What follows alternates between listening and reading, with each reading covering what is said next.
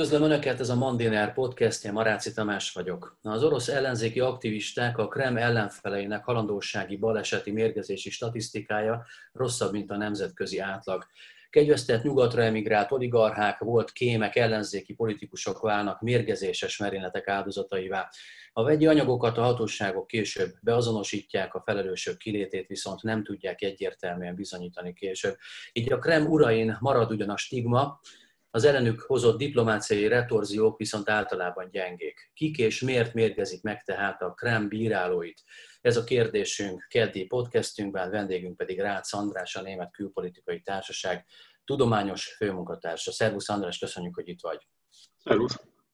Hogyha a Krem volt, és akkor rögtön kérnék is egy igen vagy nemet, hogy te kire gyanakszol, hogyha ő volt, tehát a, a moszkvai kormányzat, akkor miért lépne meg Navalnyi megmérgezését? Miért merték meglépni? Azt, hogy ezt az orosz eliten belül pontosan a Kreml csinálta-e, ezt nagyon nehéz megmondani. Ugye a, az orosz elit az nem teljesen homogén. Tehát ez nem úgy működik, hogy van egy valaki, aki ül a Kremlben, kiad egy utasítást, és az állami igazgatás azt és csak azt csinálja. Tehát több egymástól időnként külön mozgó erőcsoport is van. Azt, hogy ezt a Kreml csinálta, a katonai titkosszolgálat csinálta, valamelyik más állami aktor csinálta, ezt nem tudjuk. Azt viszont tudjuk, hogy az anyag, amit használtak, az egy, ez a bizonyos Novicsok csoportba tartozó idegméreg, ez egy nagyon különleges, a mai napig titkosan kezelt katonai szintű idegméreg. Tehát ez nem olyasmi, amihez a patikába hozzá lehet férni, ez nem egy házi eszközökkel elkészíthető méreganyag, ez egy nagyon-nagyon speciális eszköz. Ilyennyek kizárólag az állami szervek közül néhánynak lehet.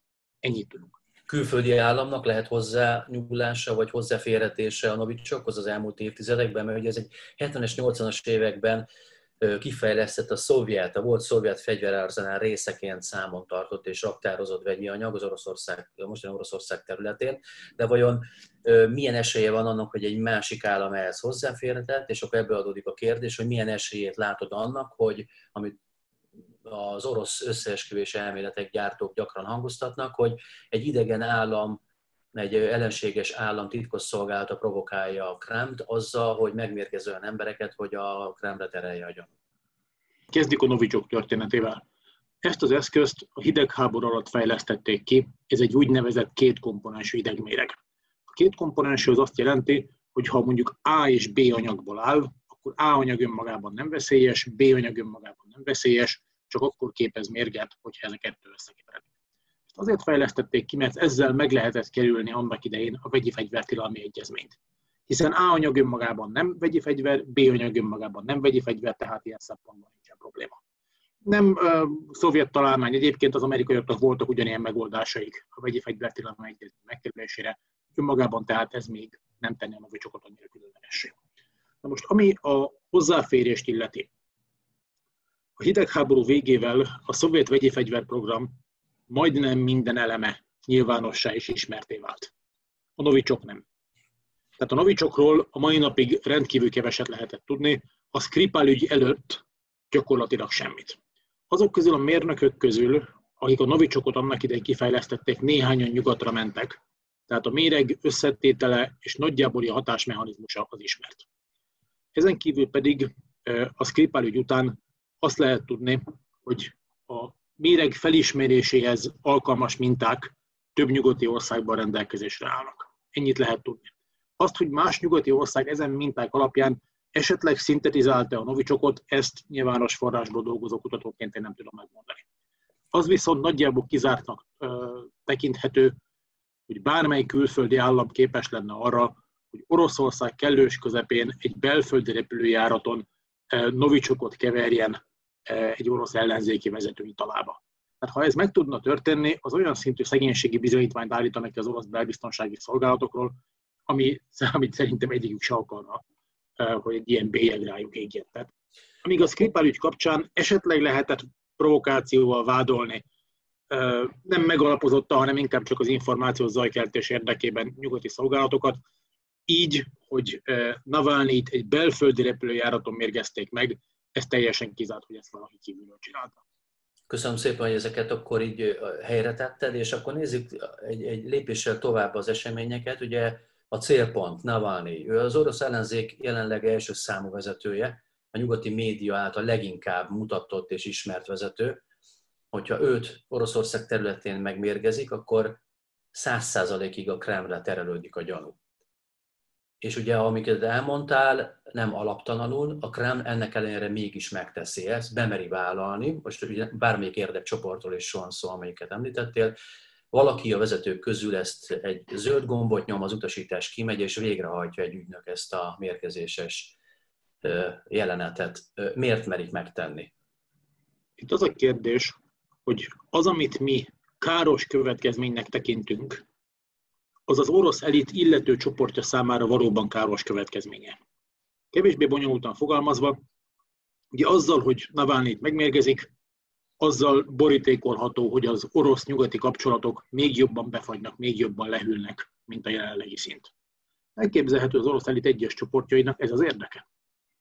És ha valaki ezt akarja elérni, az Navalnyi megmérgezésével gyakorlatilag garantált, hogy ezt a célt eléri. Pontosan azért, amit te mondasz. Tehát, hogy ha ezt így csinálják, akkor teljesen egyértelmű, hogy az orosz állam van mögötte, ergo jönnek majd mindenféle szankciók. Ha az orosz elitnek vannak olyan csoportjai...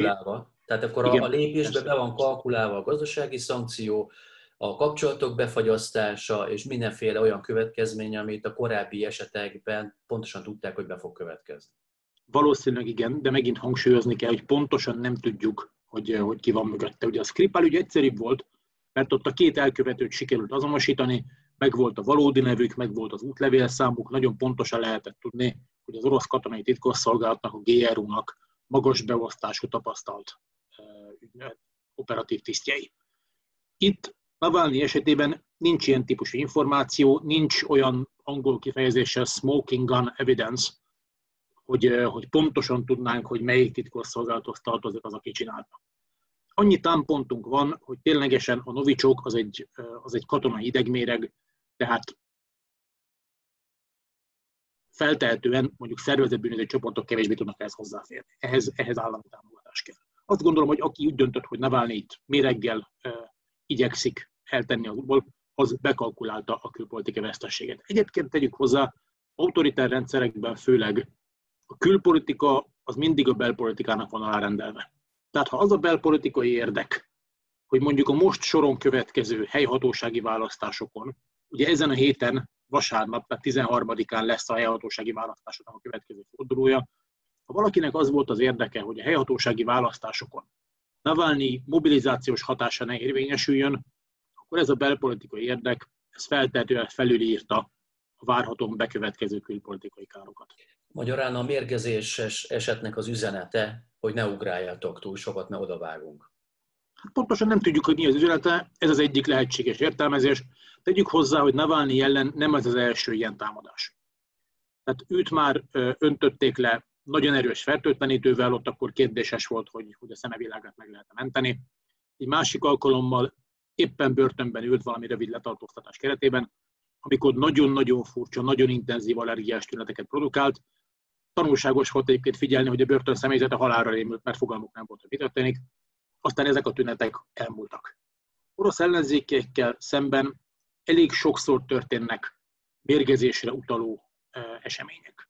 A mérget kimutatni eddig nem nagyon sikerült, így, hogy Navalnyit ugye sikerült kivinni egy németországi kórházba, ugye a berlini Charité kórházba, így életben maradt, és és sikerült a szervezetében azonosítani a novicsokot. A legtöbb esetben csak sejteni lehet, hogy mérgezés történt, tehát magát a hatóanyagot nem lehet azonosítani. Egy néhány példát mondanék, és a tudatosságra szeretnék ránk kérdezni, hogy miért következnek be ezek a lépések akármilyen szolgálat részéről ellenzékiek ellen. Ugye van Denis Voronyankov, akit Kiev utcán lőttek le, később kiderült, hogy ez egy, ugye egy emigráns orosz politikus, aki Ukrajnába telepedett le, és akkor lőtték le, és a ukrán hatóságok szerint egy orosz titkosszolgálati megbízásból egy ukrán férfi lőtte le, amikor a Janukovics hazárolási perében tanúként vett volna részt, illetve egy orosz emigránssal próbálta felvenni a kapcsolatot. Mondom a másodikat, Vladimir Karamurzsát akkor mérgezték meg, amikor a Magnitsky törvény elfogadása körül sertepert élt, és e körül próbált aktivista tevékenységet kifejteni A harmadik Boris Nemcov a leghíresebb, leghírhettebb eset, akit lelőttek Moszkvában, a Krem közelében. Hogyha jól tudom, ő pedig az ukrán beavatkozás ellen készített egy nagy demonstrációt elő, amikor a merénylet ellene megtörtént. Most csak három kiragadott példa a sok közül, de a kérdésem arra vonatkozik, hogy mindig valami nagyszabású ellenzéki terv előtt következik be ez a nagyon radikális lépés a szolgálatok részéről, vagy pedig adhok módon is? Itt a helyzet az, hogy megint érdemes odafigyelni az aktorok problémájára.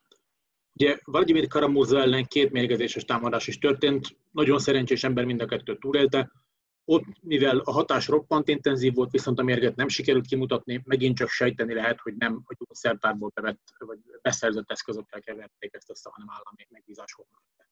Boris Nemcov halál egy érdekesebb dolog.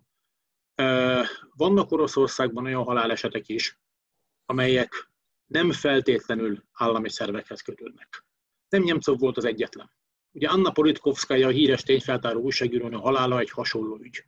És árulkodó egyébként a dátum. Tehát Anna Politkovskaját ugye a saját lépcsőházából lőtték le, történetesen Vladimir Putyin születésnapján. Mintha valaki ajándékot akart volna adni.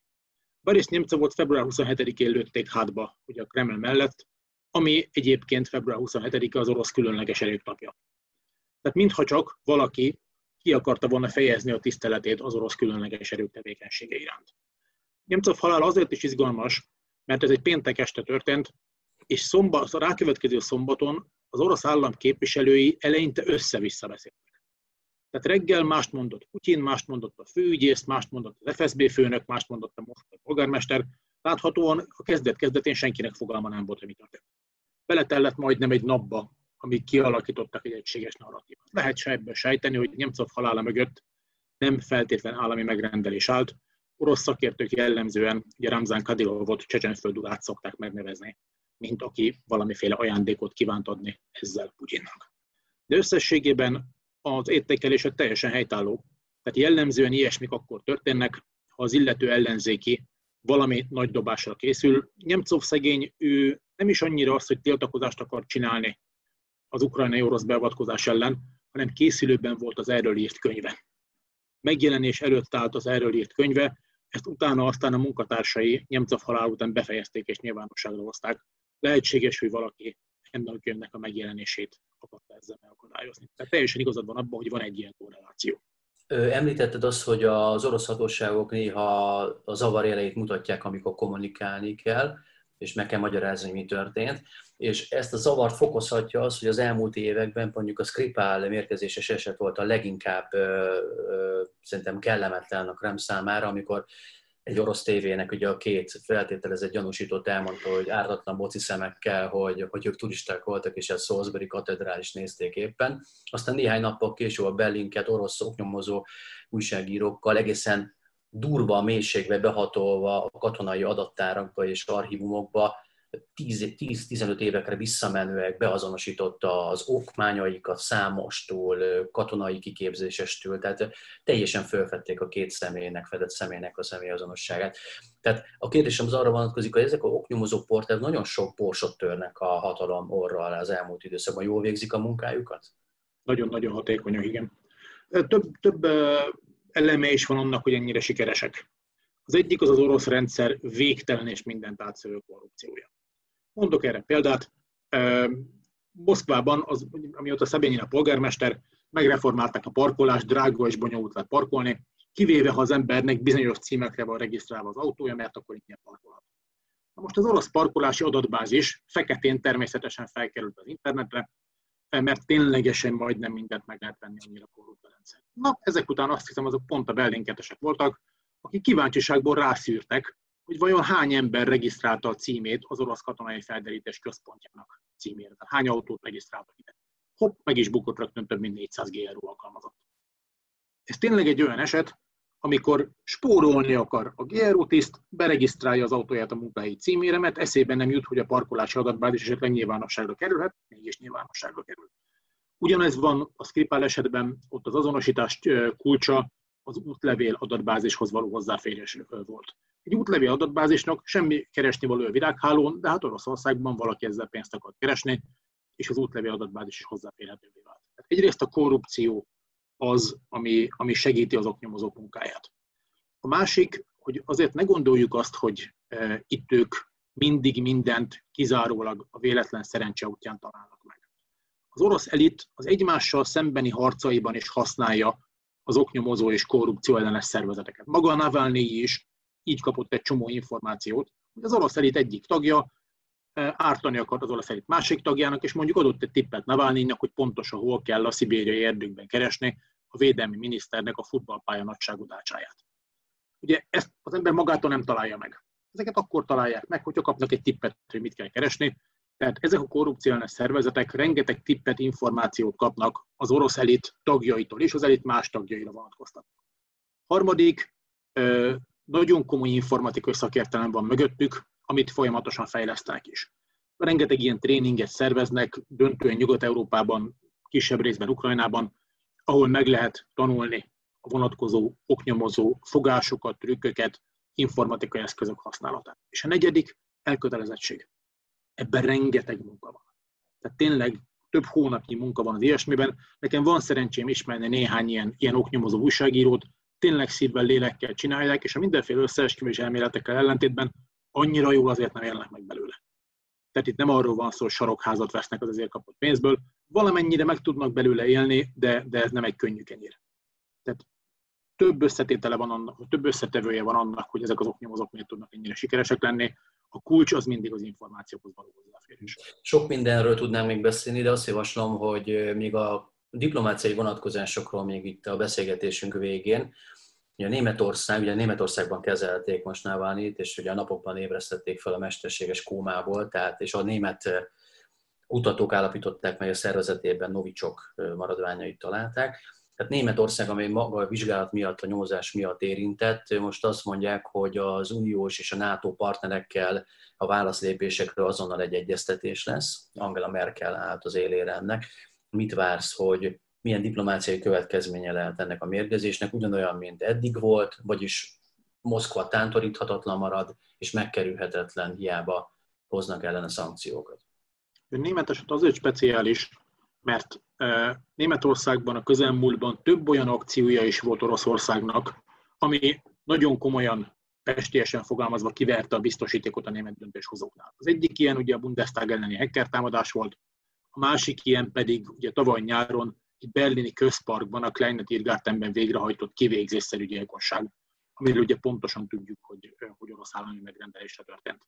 Tehát már volt néhány olyan incidens, amire jött most egyfajta habatortán jelleggel az, ami navalnyi történt. Tehát, van egy, tehát változóban van a politikai hangulat, ez, tehát ez nem olyasmi, ami fölött, ami fölött szemet lehetne hunni. Most ami a következményeket illeti, nagyon sok szó van arról, hogy a Nord Stream gázvezeték építését, tehát az északi áramlat gázvezeték építését esetleg le lehetne állítani. Ugye Németországon erős nyomás van erre az Egyesült Államok részéről is, viszont ugye a gázvezeték kiépítésében érdekelt ipari lobbit nyilván azt szeretnék, hogy a vezeték befejeződne.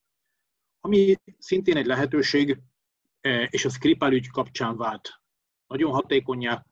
Ugye a Skripal ügyben igazolható volt az orosz titkosszolgálatok tevőleges részvétel a merényletben. És ezek után EU-s és NATO-s országok azzal reagáltak, hogy elkezdtek a titkosszolgálati tevékenységgel vádolható orosz diplomatákat kiutasítani, több mint 150 főt.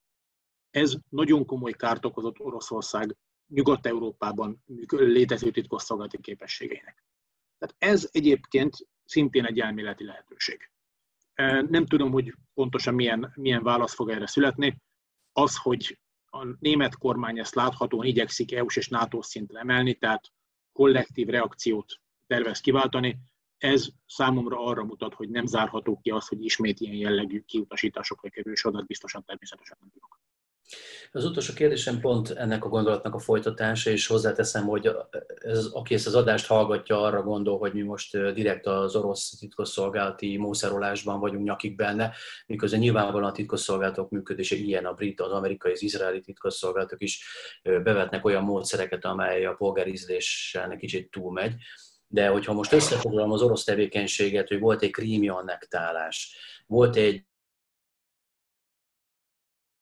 amerikai titkosszolgálatok szerint bizonyított beavatkozás az amerikai elnökválasztásba, akkor a NATO folyamatosan panaszkodik, hogy a légterüket, a felségvizeket folyamatosan kóstolgatják, vadászgépek, hadgyakorlatokat a Baltikum határára szervezik az oroszok. Akkor volt a Skripál mérgezés, és ugye ami nyilvánvalóan egy NATO tagállam területén végrehajtott provokáció volt. Akkor a Maláj gép lelövése Ukrajna fölött, az orosz kihelyezett, el nem ismert katonák hajtották végre egy másik állam területén, Ukrajna területén. Most felsoroltam azokat az elmúlt években történt dolgokat, amelyek alapján Oroszország elszigetelése szinte szükségszerű lenne a nyugat vagy a NATO oldaláról, de Oroszország mégis megkerülhetetlen marad. Ugye a BT-ben nem tudnak döntést hozni nélküle. A regionális konfliktusokban, Szíriában, stb. Amerika rá van utalva valamilyen módon Oroszország támogatására vagy együttműködésére.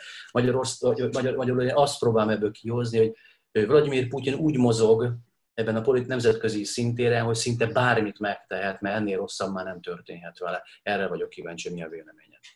Nem, nem, azért sokkal rosszabb dolgok is történhetnek vele. Tehát a, a büntetlenség érzése az azt gondolom az orosz külpolitikai döntéshozókban nagyjából 2014-ig tartott, ha egyáltalán volt ilyen valahol.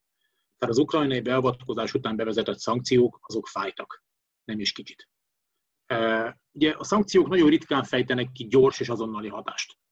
De ugye 2014 után az Oroszországgal szemben bevezetett gazdasági és pénzügyi szankciók párosulva azzal, hogy az olajár hirtelen zuhanásnak indult, ez nagyon-nagyon komoly károkat okozott, okoz és fog is okozni az orosz gazdaságnak.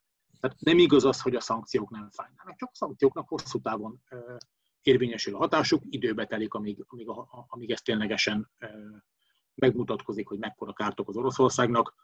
Az energiaiparban, a védelmi iparban nagyon pontosan látszik, hogy milyen nehézséget okoz az, hogy nem férnek hozzá a technológiákhoz. Beszéltünk már a Skripal ügyről, a 150-nél több orosz hírszerző Európában, Európából történt kiutasítása, az egy nagyon komoly csapás volt az orosz képességeire. És lehet azért ilyen eseteket sorolni,